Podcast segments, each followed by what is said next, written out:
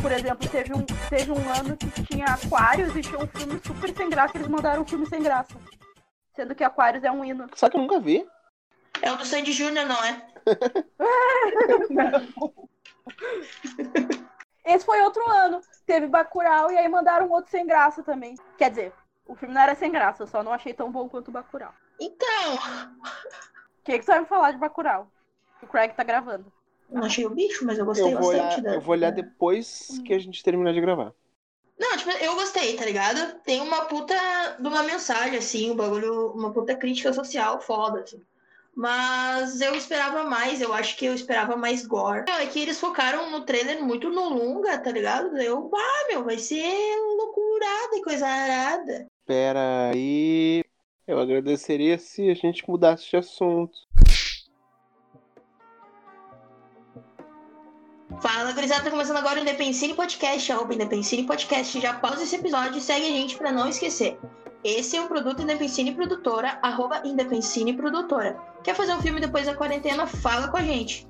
E hoje estamos aqui nessa mesa oval imaginária para falar sobre o mundo audiovisual. Aqui você vai encontrar dicas para quem tá começando e de quem tá começando, críticas, memes e referências cults. Talvez cult, mas nem tanto. Eu sou Lana Darkhome, arroba Lana Darkhome se quiser seguir no Instagram. Eu sou o André Miaro, arroba André Miaro. Eu sou a Fran, arroba FM Franciele. Oi, gente. Oi, Craig. Mas antes da gente começar a discussão do filme Topzera, no filme não, na real é uma série, né, galera? Eu já tinha pensado que eu tava olhando, que eu tinha olhado errado. Não. Mas antes da gente começar a discussão, vamos pro momento tão aguardado, a promoção que a gente tá fazendo com o Chada 5. Chada 5! Uhul! Como fazer para participar? Você tem que estar seguindo o Indiepensine Podcast e o Chada 5 e tem que marcar 3 amigos no comentário. Quanto mais comentários você fizer, mais chance de ganhar. Então, segue a gente, comenta lá. Só que assim, ó, não pode ser famoso, não pode comentário, não pode marcação de amigo repetido e não pode ser loja ou Instagram fake. Tem que ser tudo bonitinho que a gente tem 6 pessoas para analisar isso aí, hein? Então, presta atenção.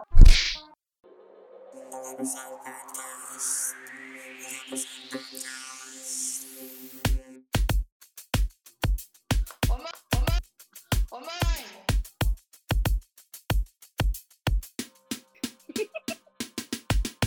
Gente, coloca no Procon!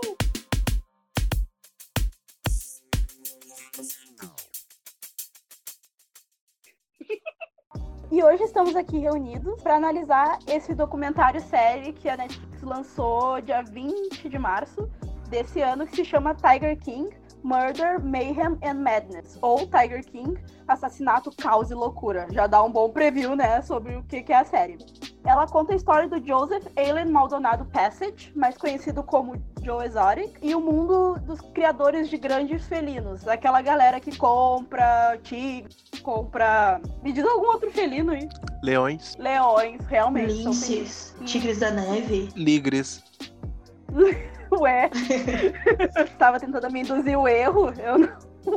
É real. Mas eles falam na série também. É real mesmo, tem uma raça que é um ligre, que é a mistura de um leão com um tigre, é. Uhum. Eu fiquei chocado. Sim, cara, eu fiquei, what? Gente, tá, enfim, fecha a parênteses. A série documental chamou muita atenção devido ao perfil das pessoas retratadas e o estilo de vida delas. Muita gente na internet, inclusive, comentou que o Joe Exotic era uma persona muito diferenciada. Tão diferenciada a ponto de parecer mais um personagem do que uma pessoa da vida real. Então, gente, vamos começar a discussão aqui. Sem esquecer que as nossas conversas são cheias de spoiler. E então, se você não assistiu ainda, continue por conta e risco. Especialmente porque essa série tem muitos plot twists. Então, se não conhece a história, é melhor assistir sem conhecer mesmo. Mas vamos lá, gente. Tá em 3 hoje, acho que cada um pode falar de um dos 3 personagens principais, né? Que é o Joe Exotic, a Carol Baskin e o Doc Antle. Aham. Tu viu que ele trocou o nome dele porque bagava, né? Tipo, Deus e não sei qual língua. Sim, é um deus pelo toque e tal, que tu vira abençoado pro resto da sua vida. Mas ele não disse qual toque. Entendedores entenderão. Ô, meu, essa parte foi muito Surviving R. Kelly, aquela série do rapper, meu Deus. Ah, eu não assisti ainda, que burra. Me deu muito gatilho, porque é a mesma coisa, ele faz a mesma coisa. Quem é que quer falar de quem? Eu posso falar da Carol. Ah, eu queria falar dela. Tá, eu vou falar do Joe, então. Tá, eu falo do Bacurau, né? Aham. Uhum. Ou certo. Pode chamar ele de Doc. Tá, o Doc Antle. Quem é que vai começar? Ah, meu Deus, a gente tá tudo conectado hoje. Tu pode começar, uhum. Tu vai falar do Joe Exotic.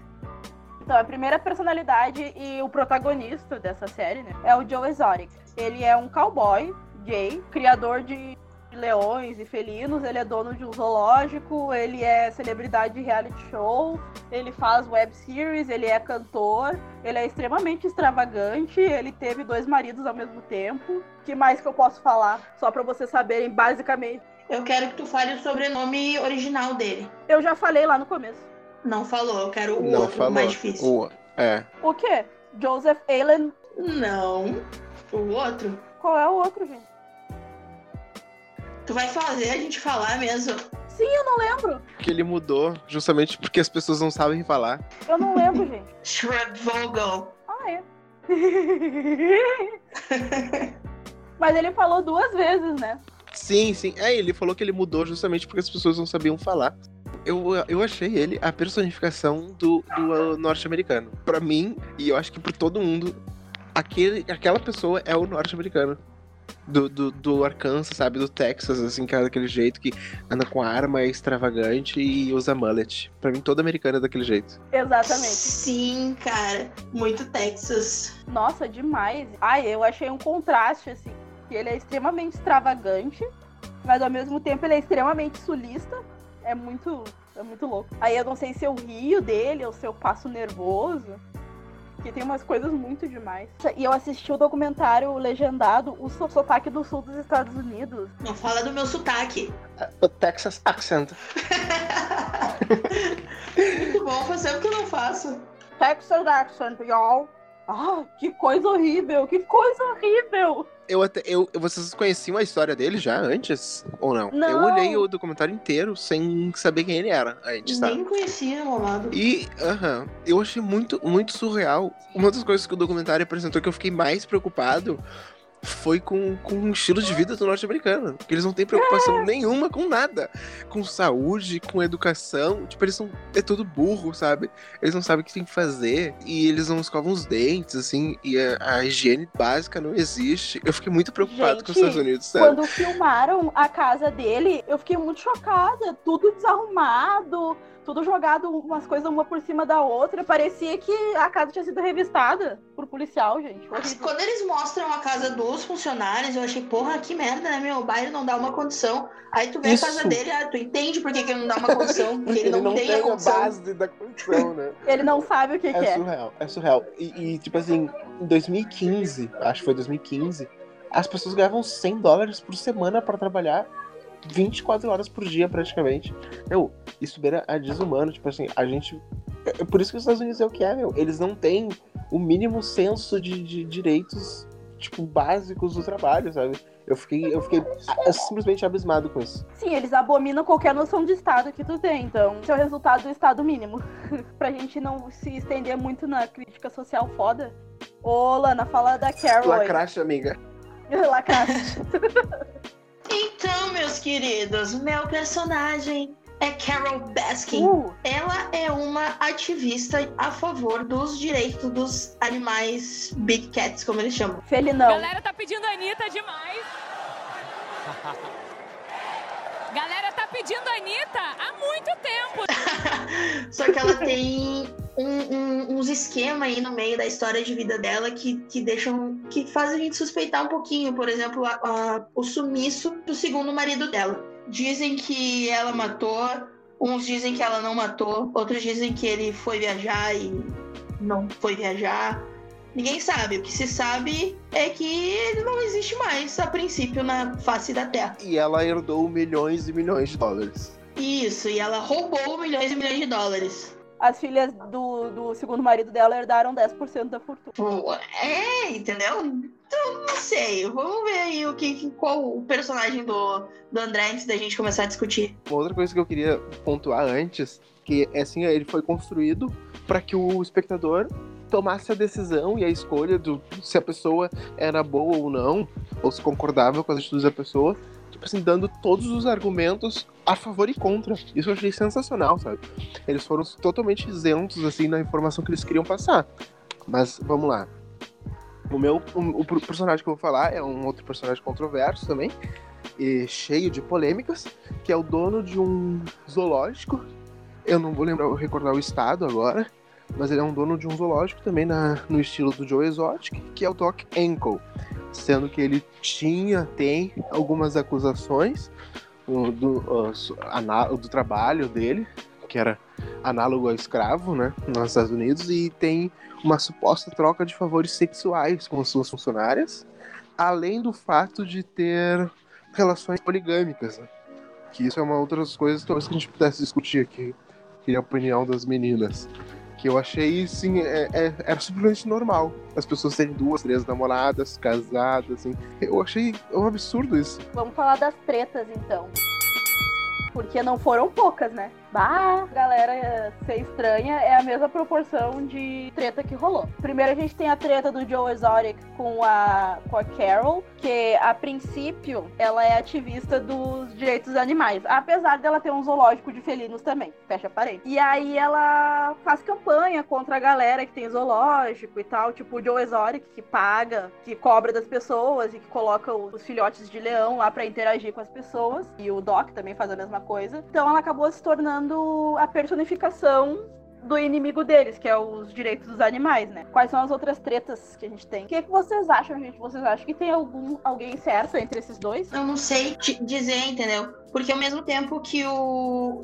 Joe faz aquilo, a Carol faz pior, porque nem paga os funcionários, teoricamente. Os voluntários, né? Que ela tem. E ela chama tem um de sistema voluntário. Hierárquico e voluntariado. Eu acho isso um absurdo. Exato, não faz sentido, assim. E é uma das coisas que um dos criadores, acho que é Tim, o nome dele, não lembro, Jim, sei lá, ele pega e diz... E depois, no final do documentário, a gente vê, tem 4.000 felinos na natureza. E felinos, sendo até onde a gente viu ali, cuidados, são 15.000 só nos Estados Unidos. Até onde isso é ruim, de ser ruim, de fato, porque é ruim para os animais, e até onde isso é uma ajuda que está se dando para a natureza, sabe? Porque, querendo ou não, eles fazem a reprodução dos bichos. Se deixar só na natureza, esses 4.000 em pouco tempo somem. Então, tipo, isso me causou muita agonia, assim, porque eu sei que é errado e, ao mesmo tempo, não parece tão errado se a gente for pensar em números e seres humanos. Eu tenho uma opinião, tipo, um pouco diferente da tua. Eu concordo, realmente, que, até certo ponto, esses zoológicos, eles ajudam a algumas espécies não serem extintas. Mas eu acho que a gente não pode partir desse ponto para discutir isso. Isso é a minha opinião, né? Eu acho que a gente tem que partir do ponto de... Deveria haver caça? Essa caça deveria ser monitorada ou não? Deveria ter legislação em relação a isso, proibições?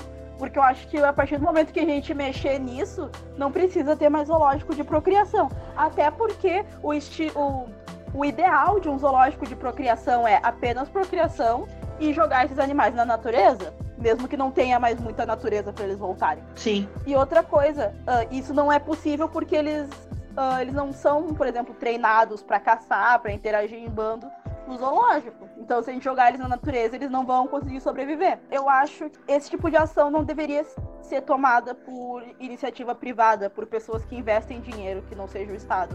Porque senão começa a entrar muito interesse pessoal e aí acontece o que aconteceu na série toda que a gente viu, no documentário todo. Sim, que a gente viu. E é uma das coisas que até deixa bem claro o que acontece, porque no início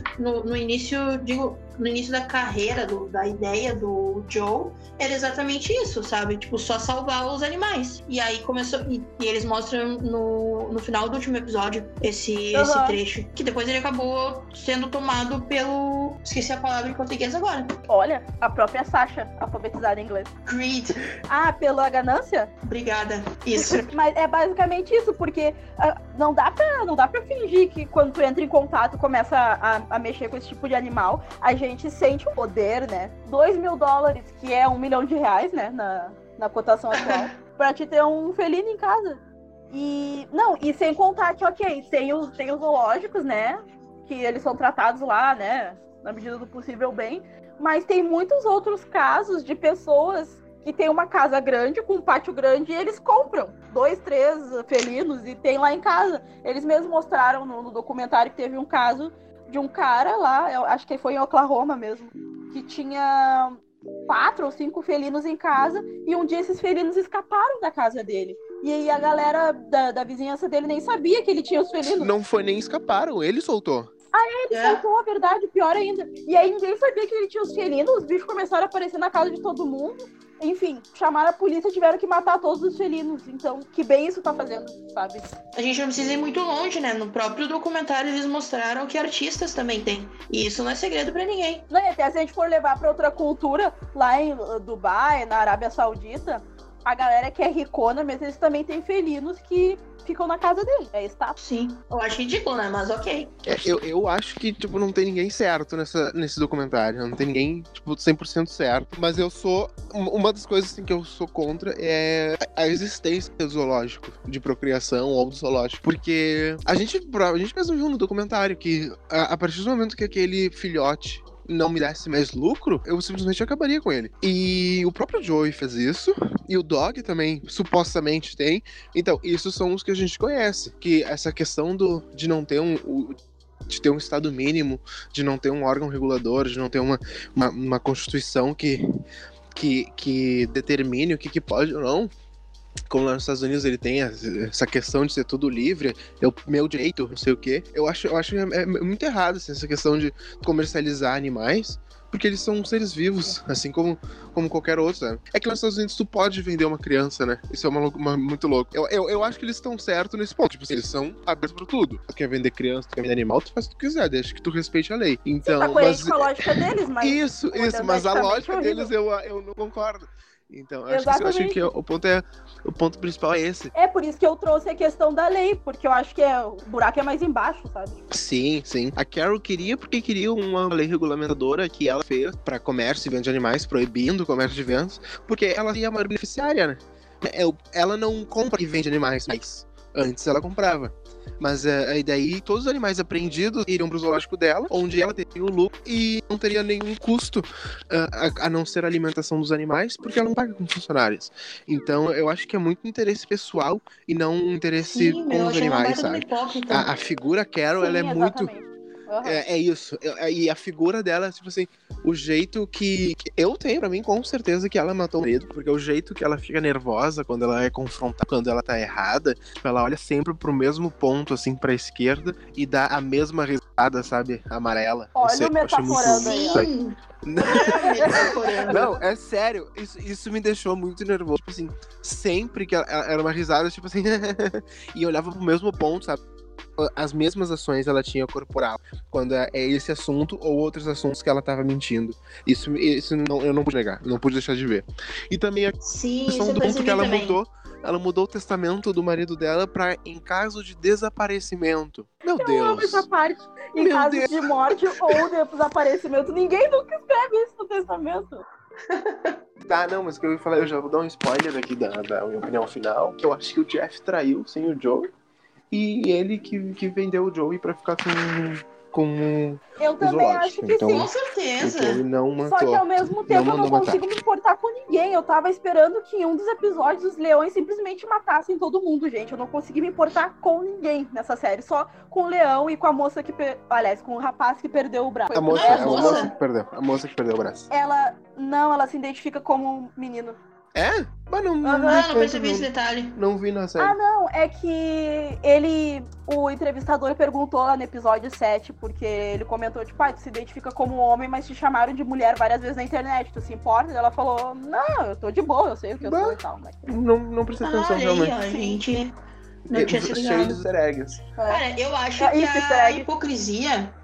terminando de falar da Carol e começando a falar já dos outros, eu acho que a hipocrisia da Carol que me fez ter um pouquinho menos de antipatia pelo Joe. Exato, concordo. Eu acho que foi uma das coisas que juntou a minha indecisão sobre, eu sei que é errado e eu não apoio, mas até onde é errado, sabe? Pô, daí tu vê a mina que tá tentando defender os animais, que tem aquele papinho bonitinho, fazendo a mesma coisa. Pior ainda, às vezes. É que assim, o problema não é da causa, o problema é da pessoa, né? Ah, eu achei ela muito, muito hipócrita, meu. Nossa senhora. Sim, demais. No terceiro episódio, quando mostra que ela tem um zoológico, eu fiquei, ah, não. Ah, não. Ah, tá. Pra cima de mim, não. Pra cima de mim, não, que eu já sei o que é o jogo, palhaça. Mas eu tava vendo aqui na Rolling Stone, saiu que ela reclamou que o documentário é cheio de mentiras de pessoas não confiáveis. É, ela incluída, né? Sim. Não, ela tava falando provavelmente dos filhos das filhas do primeiro marido e da ex-mulher, né? Pode ser. Jogaram a merda no ventilador inteiramente, né? Mas ninguém gostou da sua retratação lá. Aliás, do jeito que retrataram eles. Na entrevista, que assim, meu, se ela não tivesse segredos, não tivesse mentindo, ela não ficaria tão desgostada da série, porque estaria sendo retratada a verdade dela. Não, e até também aí, né? É uma história, não vão pegar a integridade do ser humano que tu é, eles só vão pegar o que é pertinente pra história, então é claro que óbvio vai ficar limitado, né? Não vai gostar de alguma coisa. Não, e ainda assim, o documentário foi muito generoso com todo mundo, que ele mostrou uma parte boa e uma parte ruim. Ele podia ter mostrado só a parte ruim. Uhum. Só a parte boa, entendeu? Tipo assim, ele foi o mais transparente possível na construção do documentário. Tipo assim, parabéns pro diretor. Não, e eu achei muito bom porque ele realmente fez isso que tu falou. Ele foi bem... Conseguiu ser bem imparcial, assim. A gente percebe que o foco é no Joe Exotic. E aí tem as figuras que habitam, né, em volta dele. Mas ele é bem imparcial, assim. Ele mostra ponto positivo, ponto negativo de todo mundo. Tanto que é legítimo a Lana, por exemplo, ficar confusa, porque a gente fica realmente. Porque eu me sensibilizei com o Joey. Eu tô sensibilizado, eu acho que a prisão dele é injusta. E eu acho que tinha que ter mais recursos igual no Brasil. Pray for Joe. Fazendo campanha pro Joe. Por mais que tenha sido um lixo na direção do zoológico. Mas ainda assim não é motivo suficiente pra eu ser contra ele. É que assim, quando tu é pau no cu e mexe com um bando de pau no cu, uma hora tu vai ser pau no cuzado. Foi o que aconteceu com o John. Isso, o pau vai entrar no seu cu. Isso, por isso que eu nem fiquei tão triste. A gente tá muito explícito hoje. É que foi a forma mais didática que eu consegui. No episódio passado a gente não falou nenhum palavrão, esse aqui a gente tá compensando. É que o falar do Joe Exótico sem falar palavrão não tem como, né? That Florida bitch. Mas assim, eu não fiquei nem triste, assim. Eu fiquei feliz que ele foi roubado. Que roubaram o zoológico dele. Eu fiquei feliz porque é pra ele aprender. Ele foi pau no cu com todo mundo, todos os funcionários. Mas eu fiquei triste por ele ter sido preso injustamente. Isso eu não vou aceitar jamais. Por causa da Carol. E foi essa cegueira dele por querer prender a Carol, por querer provar que ela matou o marido, que arruinou a vida dele. E isso ele tem que pagar. Mas não o fato dele ter sido preso injustamente. Eu também fico puta com... Eu não aprovo nada do que ele fez. Óbvio que não. E uma pessoa que deveria tomar muito, muito, muito, muito, muito no cu é o Jeff. O Jeff, nossa senhora, ele e o Doc. Eu acho que mais tomar no cu do que o Joe. Tem que ter uma segunda temporada só do Jeff tomando no cu. Tecnicamente, ele já tá meio que tomando no cu, porque quando ele acabou o zoológico, começou a pandemia. Então, até agora, ele não tá ganhando dinheiro com o zoológico novo. É, mas também não perdeu, né? Ele não tinha nada. Quem gastou foi o outro. Ah, é, mas ele também não tá ganhando. Tá ligado? Amiga, vamos tentar ser positiva, né? Pelo menos ele não tá ganhando. Tá, vamos lá, né? Vamos lá, fazer. Né? Vamos se... Como é que chama? Vamos se contentar com o que a gente tem até agora. Ele sempre pode morrer. Um leão sempre pode matar ele. Que essa é a minha esperança em relação a todas as pessoas dessa série. Ah, eu fiquei com pena só do novo marido do Joe. Ai, tadinho, porque ele era o único que parecia gostar do Joe mesmo. Vamos falar do sistema de saúde dos Estados Unidos. Gente, ó, apoiem-os, pelo amor de Deus. Total. Cadê o André pra falar do sistema de saúde? André, acho que foi bater pessoas. Tô aqui. Sistema de saúde, André, o teu tópico, o teu chão. É a hora de brilhar agora. Olha, eu acho que quem não defende o sistema de saúde tem que morrer. De verdade, assim, tipo assim, eu acho que de verdade tem que morrer. André, achei que tu fosse uma pessoa evoluída. Assim como eu, entendeu? Tu tem que ver o lado positivo. Eu esperava que o Joe mudasse. Tem que dar uma chance pra pessoa, tem que sofrer um pouco, talvez. Não, mas assim, eu fico abismado como é que as pessoas ainda, em 2020, com toda essa informação, com todo... as pessoas morrem de gripe nos Estados Unidos, gente. Isso é assim, é absurdo, é um absurdo. E a gente tem gratuito. Eu tomei a vacina da gripe na porta da minha casa pra não ficar gripado neste inverno. Eu, literalmente na porta da minha casa, eles passaram uma campanha e eu fui vacinado e voltei para a minha cama. Então, tipo assim, as pessoas que não defendem o SUS, elas têm merda na cabeça e eu acho que elas têm que morrer, porque elas não precisam do SUS. Então, estão fazendo o que na vida, sabe? E não tem a consciência de classe de se botar na cabeça e não, eu não preciso, eu tenho condições de colocar... Mas, tipo, quantas pessoas moram na favela? Não sabem nem o que é plano de saúde. E as pessoas falam, ah, não, mas quem quer tem. Não é bem assim, gente. Eu fico... A gente podia fazer um programa sobre isso. Não, por exemplo, eu não sei vocês, mas eu sou classe média, eu não tenho plano de saúde, eu não tenho dinheiro pra pagar um plano. E eu não moro na favela, só pra, tipo, dar um parâmetro, sabe? Eu tenho um plano porque eu sou dependente do meu pai, mas se eu precisasse pagar um plano de saúde, sim, eu não teria dinheiro. E eu acho que a realidade plano de saúde é impossível, Sim. Eu só tenho plano de saúde porque o meu trabalho me dá essa oportunidade, assim. Mas porque, tendo a renda que a gente tem, pagar 300, 400 reais... pra ter a garantia de um atendimento de saúde, não é condizente, sabe? Não tem nem como. Sem contar que muitos planos, tu paga esses 300 reais e tu ainda tem que pagar participação em exame, participação em consulta. Então. Exatamente. Então, é um buraco bem mais embaixo, sabe? As pessoas acham que o SUS é, sei lá, não sei o que as pessoas... Eu não consigo entender o que essas pessoas pensam. Assim, eu entendo que o SUS tem problemas, mas é que nem o que a gente tava falando do direito dos animais. A questão não é ter SUS ou não, a questão é fazer o SUS ser bom. Igual, tipo, a questão não é ter zoológico ou não, a questão é não ter caça de animais, sabe? Então a gente trata o problema pela perspectiva errada, eu acho, muitas vezes.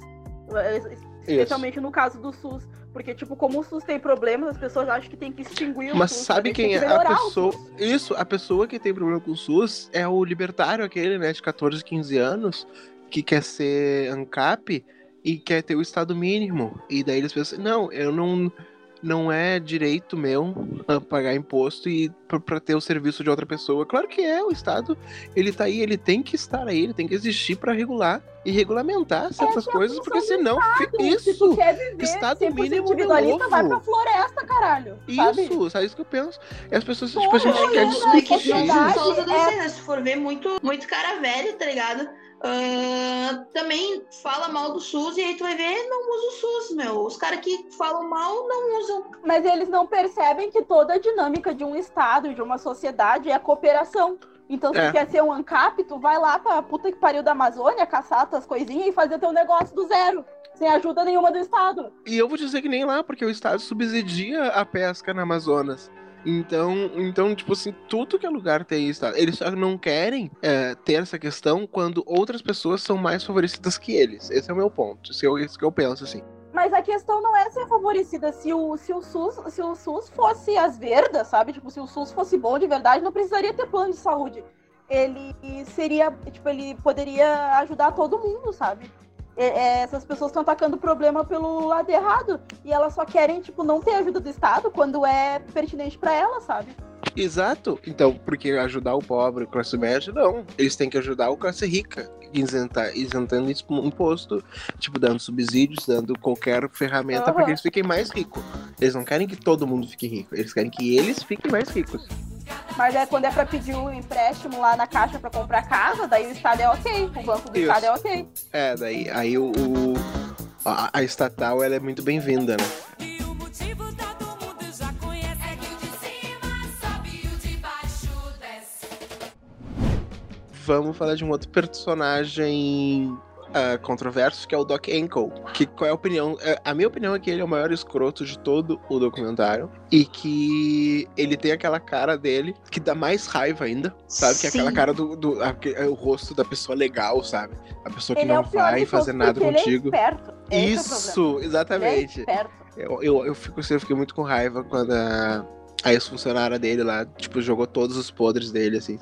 Eu tinha, até aquele momento eu tinha pensado, o Toquinho é legal, né? Tentou ajudar o Joe e, tipo, tem um zoológico mais humanizado e tal. Aí depois mostraram a outra face dele, assim, eu não consigo nem pensar, nem lembrar as coisas boas que ele fez, sabe? Porque apagou tudo, assim. Ai, eu fiquei muito coisada. Falta de adjetivos, vou usar coisada. Gatilhada. É, gatilhada também. Ambos não existem, amiga.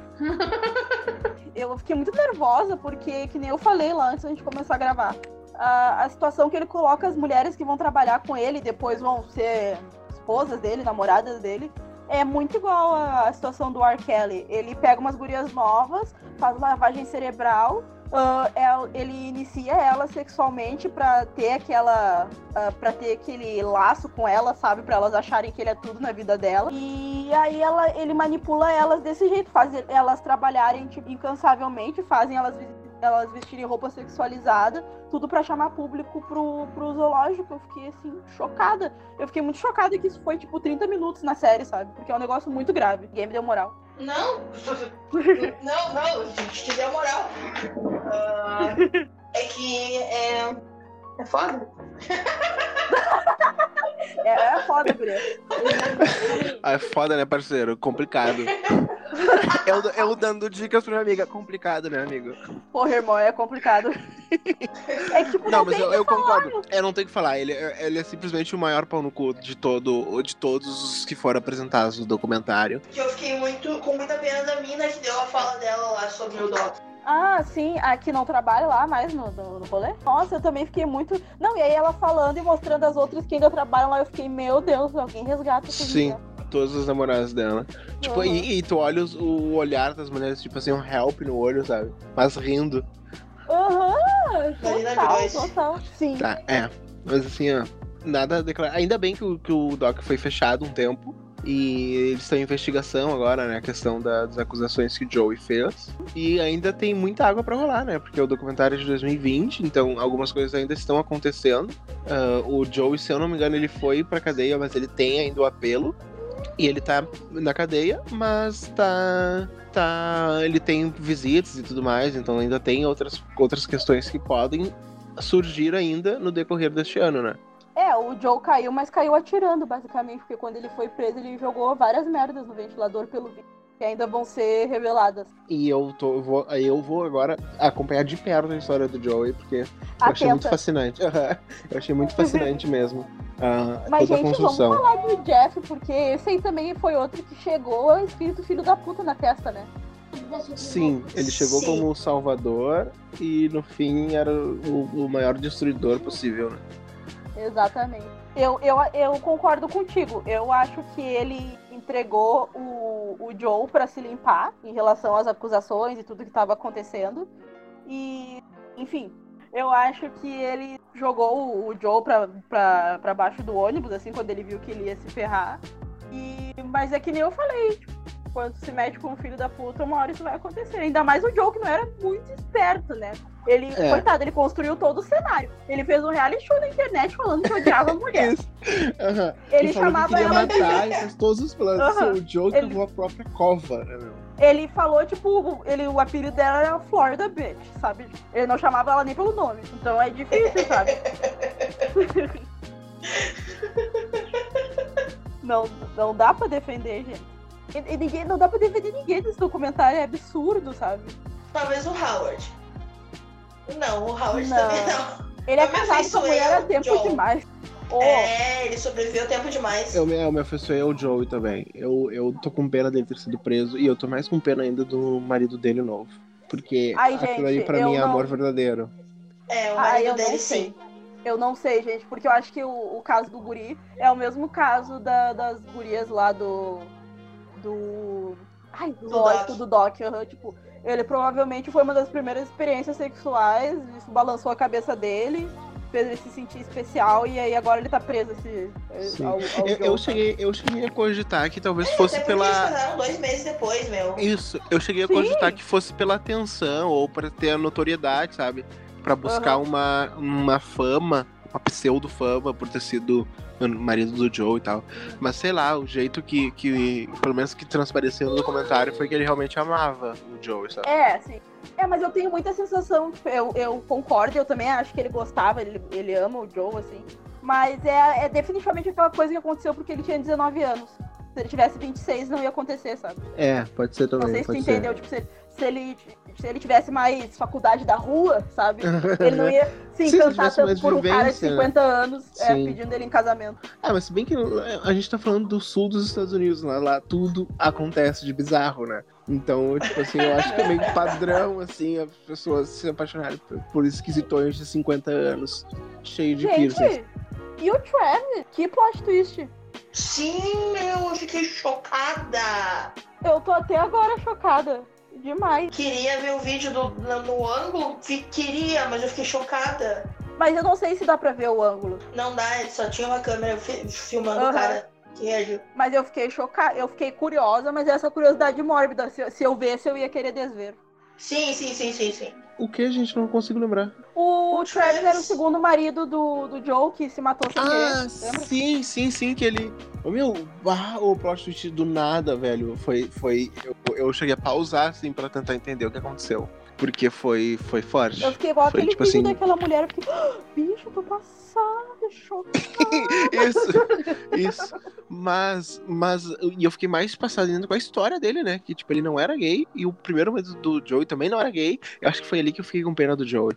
Que, tipo assim, ele já tava passando por tudo que ele tava passando na vida dele, profissional, vamos dizer assim. E daí tem mais esses baques pessoais, assim, sabe?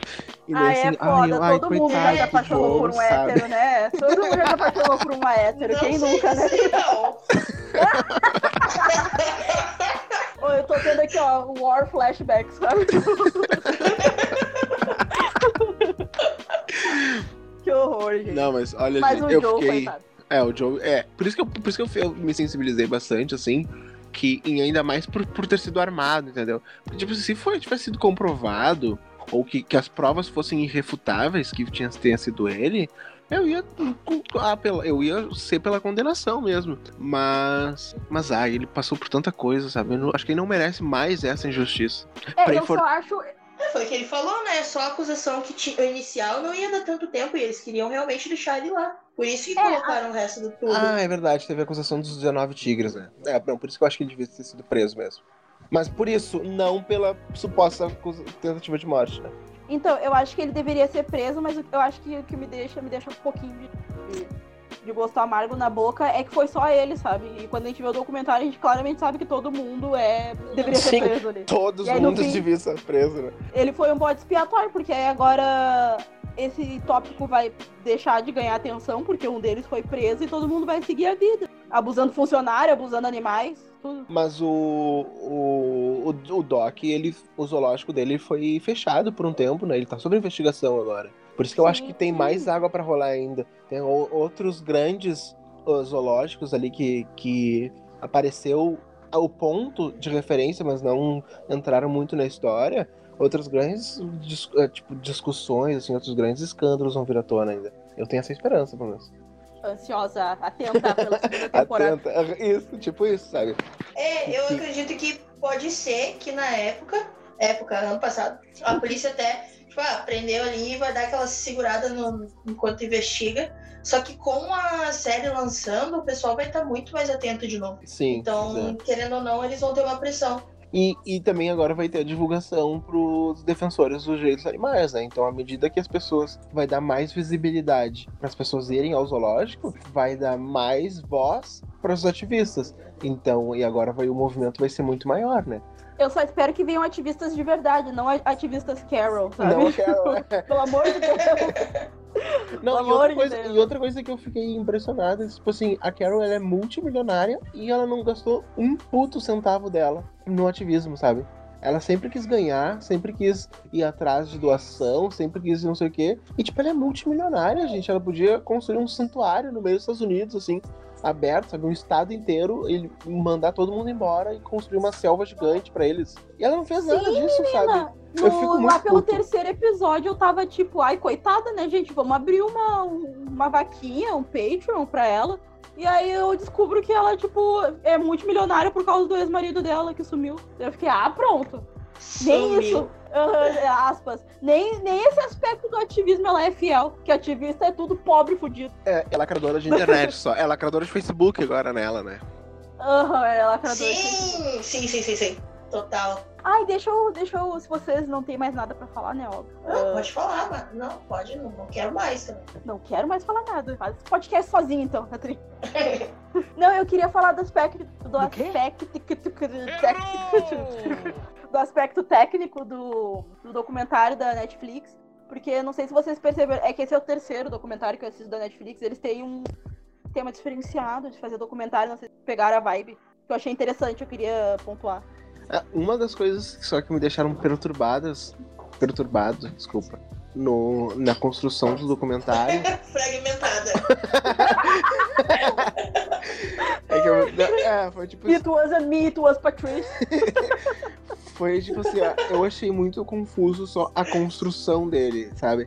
Uma pessoa mais desatenta, ele ia e voltava no tempo muitas vezes e ele não sinalizava isso. Então, se não tinha a diferença da qualidade da imagem, eu tinha que prestar muita atenção no tempo verbal do que a pessoa estava falando, no acontecimento, para eu saber se era 2015, 2019, 2018... Então, as coisas mais antigas tinham a qualidade da imagem, mas os demais, assim, eu não sabia se foi antes ou depois do acontecimento X crucial, entendeu? Sim. Isso eu achei muito confuso, assim. Eu entendi quando fechou o documentário, mas enquanto eu olhava até o terceiro episódio, eu só conseguia pensar, meu Deus, eu estou perdido. Meu Deus, o que está acontecendo? Isso, que gente isso, toda essa. Exatamente. Como eu vim para aqui, eu tenho 6 anos. Sabe? Mas, assim, tirando isso, eu acho que faltou um pouco só na questão, tipo assim, ó, quando foi dado cada depoimento, talvez um tópico, assim, uma questão no fundo de tela, assim, no lado direito, assim, o ano, porque tinha coisas de muitos anos que foram faladas antes, que se aplicavam agora, que iam acontecer daqui a um futuro, sabe? E só isso que eu me perdi um pouco. O resto eu achei perfeito. Então, 9 de 10. Eu acho que eles fizeram isso propositalmente, porque eles tentam... Como eles fizeram um documentário que tem vários episódios, eles têm que distribuir as coisas que acontecem para todos os episódios ficarem interessantes, né? E aí eles tentam fazer um esquema de série, assim, que tem uma revelação em cada episódio pra te manter lá. E aí, acho que o que deixa confuso é porque a história dessas pessoas tem muita coisa, né? Sim, sim. Então eu também fiquei um pouco confusa no meio da série, eu ficava tipo, gente... Se eu tivesse assistido a Arruma da Casa, por exemplo, eu não tinha prestado atenção em nada, não tinha entendido nada. Isso foi esse um ponto, entendeu? Eu assisti ele todo legendado pra pegar mais uma questão de emoção mesmo. Mas sim, assim, eu tive que... Se eu tivesse, por exemplo, dando uma comida pro Matheus, ou lavando uma louça, eu não consegui, eu pausei e fiz o que eu tinha que fazer e depois eu sentei pra olhar. Porque senão eu não ia conseguir entender o que aconteceu. Mas eu acho que eles fazem isso propositalmente, porque como eles fazem vários episódios, né? Tem que distribuir as coisas que acontecem. E outra coisa que eu achei interessante é que eles constroem um documentário mais ou menos como se fosse uma série invertida. Não sei se vocês entendem o que eu tô querendo dizer. Entendi. Porque geralmente numa série, a gente sabe as coisas que acontecem com os personagens e a gente fica lá assistindo pra ver como é que os outros personagens vão reagir a essa ação, sabe? Ou no filme também isso acontece Sim. muitas vezes. Por exemplo, Sim. a gente sabe que foi o Scar que matou o Mufasa, mas a gente fica assistindo o Rei Leão pra ver o que o Simba vai fazer quando ele descobrir isso. Isso. Só que no documentário é o contrário, tipo, quem não conhece a história do Joe Exotic que vai assistir, que foi o meu caso, eu não sabia das coisas, e aí eles meio que fizeram uma montagem pra não parecer, pra ausentar algumas coisas, sabe? Por exemplo, a gente não descobre até o episódio 6 ou 7 que o Travis se matou. Pra mim, até lá, ele tava vivo, sabe? Aqueles depoimentos eram de 2019. Meu, esse é um tipo de narrativa genial, e eu vou dar a indicação pra vocês, se vocês não viram ainda, o filme Memento. Ah, isso é Amnésia. Uhum. Ah, filmaço, cara. Mesma narrativa, agora tu vem falando a verdade. É a mesma vibe. E aí, pra mim, faz a história ficar muito mais interessante. Claro, ela fica confusa em alguns momentos. É um ponto positivo, mas assim, eu só achei errado não ter colocado o ano, porque eu, pessoalmente, André, me perdi muito na questão. Não, peraí, ele tá preso. Como é que ele disse isso? Porque, tipo assim, uma fala que ele tem na cadeia é muito... Cai muito numa coisa que aconteceu em 2018, por exemplo, dando um exemplo, sabe? E daí ele tá falando... Eles fazem isso? Isso, e daí eu fico pensando, tá, mas ele falou isso antes, ele falou isso depois, ele tá falando isso agora, e daí eu... Deu mais vontade de ver? Deu, porque eu assisti numa madrugada, assim. Eu assisti um episódio, depois eu assisti, e daí, tipo assim, as pessoas até... 2 horas da manhã tu tá acordado ainda. E eu, sim, eu preciso terminar esse documentário agora. Porque ele tá realmente muito bom, assim. Ele vai te pegando. Mas no começo ele é um pouco confuso. Mas depois eu achei legal, porque fechou bem. Entendeu? Porque tem essa questão da confusão, mas depois eles te explicam tudo, assim, que tu fica, meu Deus. Sim, eu só fiquei um pouco confusa em relação a datas também, porque como as datas eram muito próximas também, tipo, não foi um negócio que aconteceu em 2001 e depois aconteceu em 2010, sabe? Foi de 2015 em diante que começou a shitstorm, sabe? Tipo, aquela tempestade de merda. E aí eu fiquei um pouco confusa também.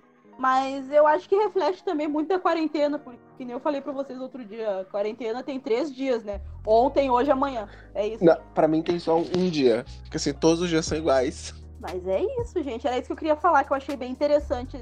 E eles fazem isso, os 3 documentários que eu assisti da Netflix, eles fizeram isso, eu acho interessante. Isso. Pra quem gosta dessa narrativa, e não é um documentário, eu já vou deixar minha sugestão aqui de série, que é Dark. Que tem que ter paciência, inteligência e assim, ó, tu vai querer atirar na tua cabeça porque tu não vai entender nada nunca dessa série. Só que quando tu entender, tu vai pensar, meu Deus, os caras são geniais. Tipo isso. Não, mas assim, ó, vários momentos eu pensava assim, ó, o meu QI não é nada. Eu não sei o que eu tô fazendo. Eu não sei o que eu estudei durante 15 anos da minha vida. Não, nada serve. Mas assim, ó, é uma série surreal. E fica a minha sugestão aqui já. Tá, como a gente tá no trocinho das sugestões. No trocinho, na sessão das sugestões, eu quero sugerir 2 coisas. Eu quero sugerir Don't Fuck With Cats, que é um documentário também, é a mesma vibe desse documentário, só que é um documentário. Eu falei documentário várias vezes. É, um documentário do documentário, documentário. Eu vou começar de novo, porque acho que não dá nem pra cortar. Enfim, eu quero indicar Don't Fuck With Cats, que é da Netflix também. É um documentário na mesma vibe, só que nesse caso eles estão falando...